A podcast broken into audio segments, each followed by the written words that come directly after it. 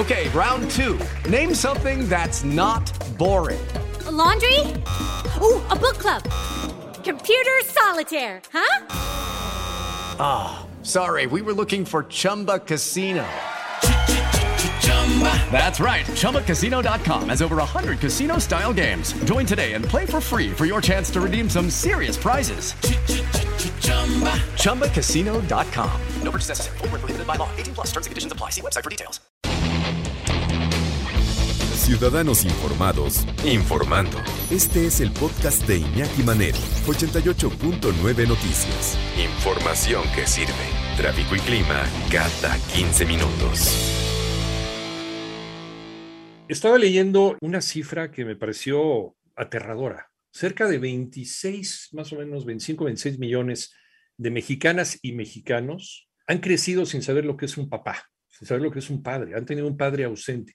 Claro, en estas nuevas dinámicas familiares, pues ya está la mamá que quería a toda la familia o el papá que quería también a los hijos, ¿no? O hay papá, papá o mamá, mamá, ¿no? Ya, ya esto de la familia nuclear ya está desapareciendo, pero, pero dentro de esta idealización de la familia de papá, mamá, hijitos, veintiséis millones de mexicanas y mexicanos han crecido sin papá.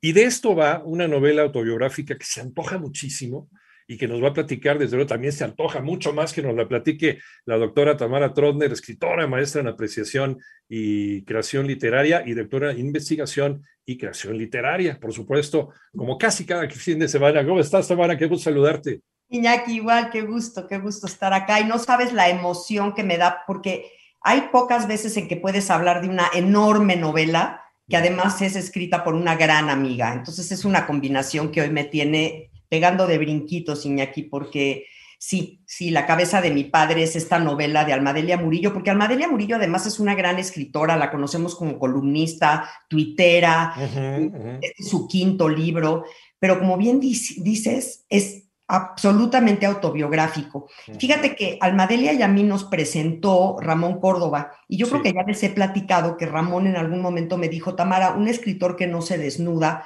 no merece ser leído. De acuerdo. Y Alma Delia se desnuda en esta novela. Bueno, no solo se desnuda, se abre de canto y nos enseña las entrañas, las vísceras, pero lo hace con tal maestría literaria que terminamos nosotros también metidos en este, pues, des, desnudamiento, ¿no? Este, abriéndonos en todas nuestras emociones. O sea, todos nos encueramos al leer esta novela, no en ese sentido, ¿no? Porque, porque nos reflejamos muchas veces, no importa, no importa el perfil socioeconómico, ¿no? Del cual vengamos, no importa.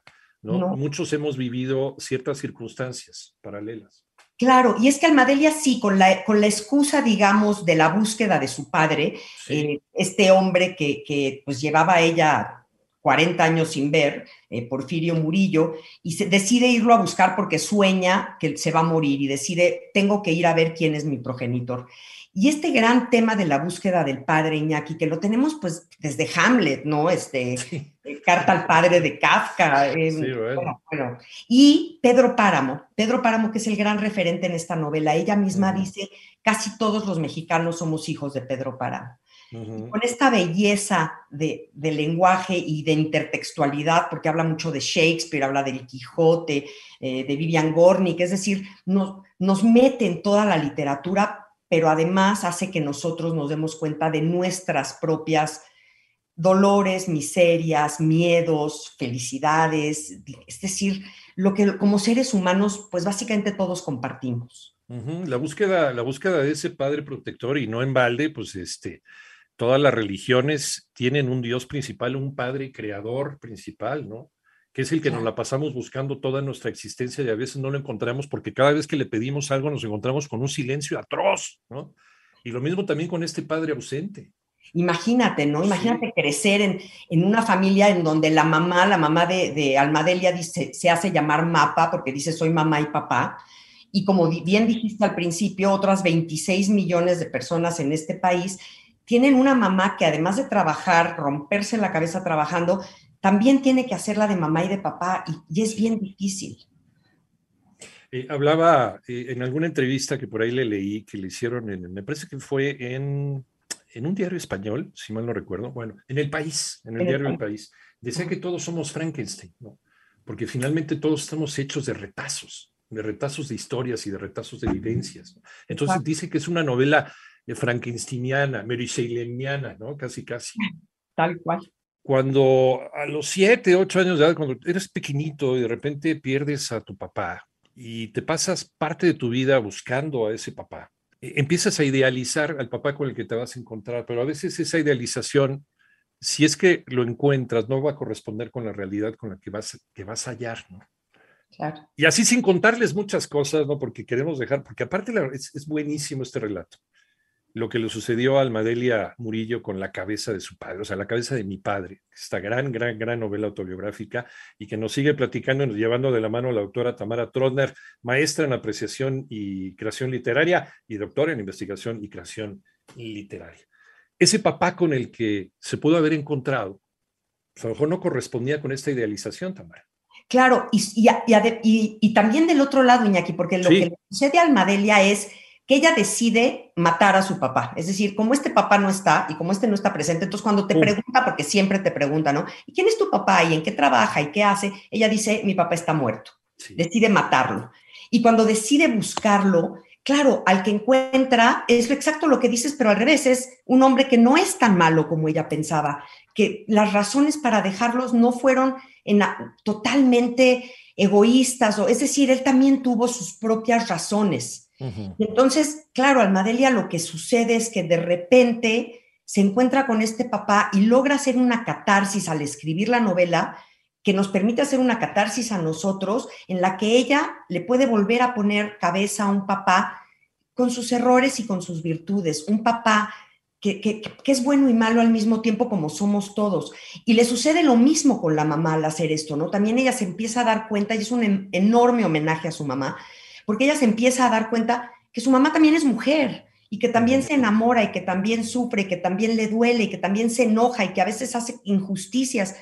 Porque aquí en México esta imagen de la mamacita que tenemos sí. desde la imagen de Guadalupe y desde, ¿no? Eso es sí, sí, la, la Malinche, este, Coyolxauhqui, ¿no? Vivimos, vivimos rodeados de figuras de poder femeninas, ¿no? Claro, y de repente esta pobre mamá, sola, con ocho hijos, sin un centavo, tratando de tr- tener tres trabajos al mismo tiempo, pues claro que de repente se enoja y de repente quiere tirar la toalla también. Uh-huh. Y, y los hijos, pues, Pues como que se ofenden en un principio, y luego Alma Delia Murillo la entiende también. Y por eso es un enorme homenaje a la familia, a los amigos, a las letras. Es de veras una novela bellísima, bellísima, porque no solo nos va a hablar de lo que a ella le está sucediendo, como decíamos, Iñaki, nos va a provocar que a nosotros nos suceda. O sea, les prometo que de esta novela van a salir despeinados, van a salir raspados, movidos hasta el fondo del alma por una u otra razón. Porque además esta catarsis es muy sana, porque tendemos a repetir patrones. Claro. Si venimos de una familia desunida, si venimos de una familia de, de, de divorciados, si venimos de una familia incompleta, tendemos en nuestra vida privada a ser incompletos, a separarnos, a no conseguir una buena relación con nuestra pareja, en fin, a seguir repitiendo ese rol que tuvo, ¿no? La persona que nos abandonó, que nos dejó. Eh, claro. Pero aquí con esta catarsis rompes ese ciclo maldito. Totalmente, rompes, y además al hacer esta catarsis también empiezas a entender muchas cosas. eh, Alma Delia Murillo es feminista, es una mujer. Sí, sí, sí, sí, sí, me queda claro. Sí, sí. O sea, es muy feminista. Sí. Y, y, y de repente nos dices que por qué tenemos que seguir este modelo en donde si no eres mamá y no eres madre, la gente en la calle te dice por qué tan solita, ¿no? Y hay toda una parte en donde dices que estás sentada en un restaurante, estás tomando un café o estás comiendo, y se te acercan a decirte, ¿por qué tan solita? O sea, una mujer que no está acompañada de un hombre está solita.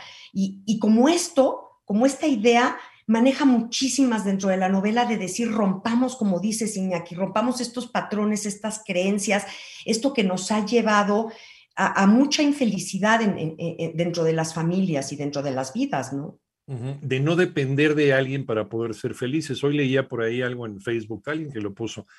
Eh, decía una, una chica, eh, pues hoy voy a salir, voy a cenar, voy a tomarme una copa, voy a caminar por la ciudad, y lo voy a hacer solita porque no necesito ni del amante, ni del papá, ni del brazo, ni de nadie, ni del chamaco, ¿no? O sea, yo me valgo por mí misma, yo soy yo misma, ¿no?